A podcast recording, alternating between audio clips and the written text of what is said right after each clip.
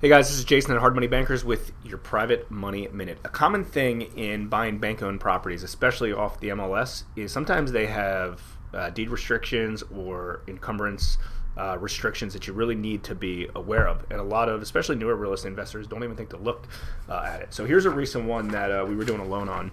Here's the deed, right? Here's the deed restriction language. This is just in the contract. Um, and a few things, if you look at the highlighted stuff at the bottom, uh, two things.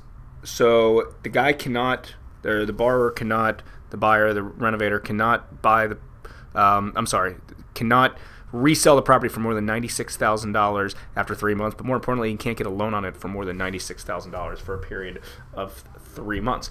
Now, the purchase price on this was about nine, I think it was exactly $96,000, and he needed like 40, 50 grand uh, of work in it. So he came to us for a loan of close to the whole thing. And, you know, even if we wanted to, we couldn't provide him that because there's an actual deed restrictions that banks put in place uh, as the seller of the properties uh, that you record it on the deed, so you can't record any instrument to for sale or for a lien above the ninety-six thousand dollars. And typically, the reason that they're doing this is they want to prevent flippers from that.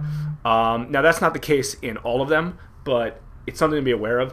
What I've learned from experience is you can negotiate that out of it. Um, that's just you know a lot of banks just kind of put that in as as a, as kind of a, a template to prevent uh, flipping and things like that. But a lot of these, you know, are what, how we got around this is we went back to the owner or went back to the seller, who was the bank, and said, "Listen, I get that you don't want us to do a loan any higher than this, but that being said." It's going to need a lot of work. I need to get a loan. I'm getting a renovation loan for the majority of it, you know, for more of it. So that being said, that got worked out, and then they just left the deed restriction in there, which wasn't a big deal anyways because he was flipping the property and it needed a good amount of work anyway. It was going to take him more than three months, so it didn't really matter on that end.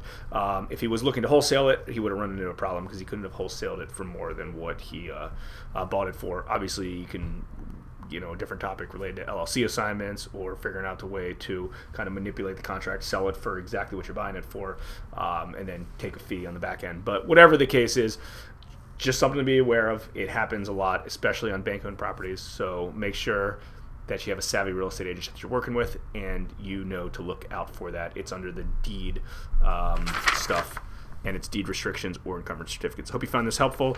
Uh, if you've had any challenges related to this and you need some help, comment below. The community will help you. Like, comment, share, subscribe. This is Jason with your Private Money Minute.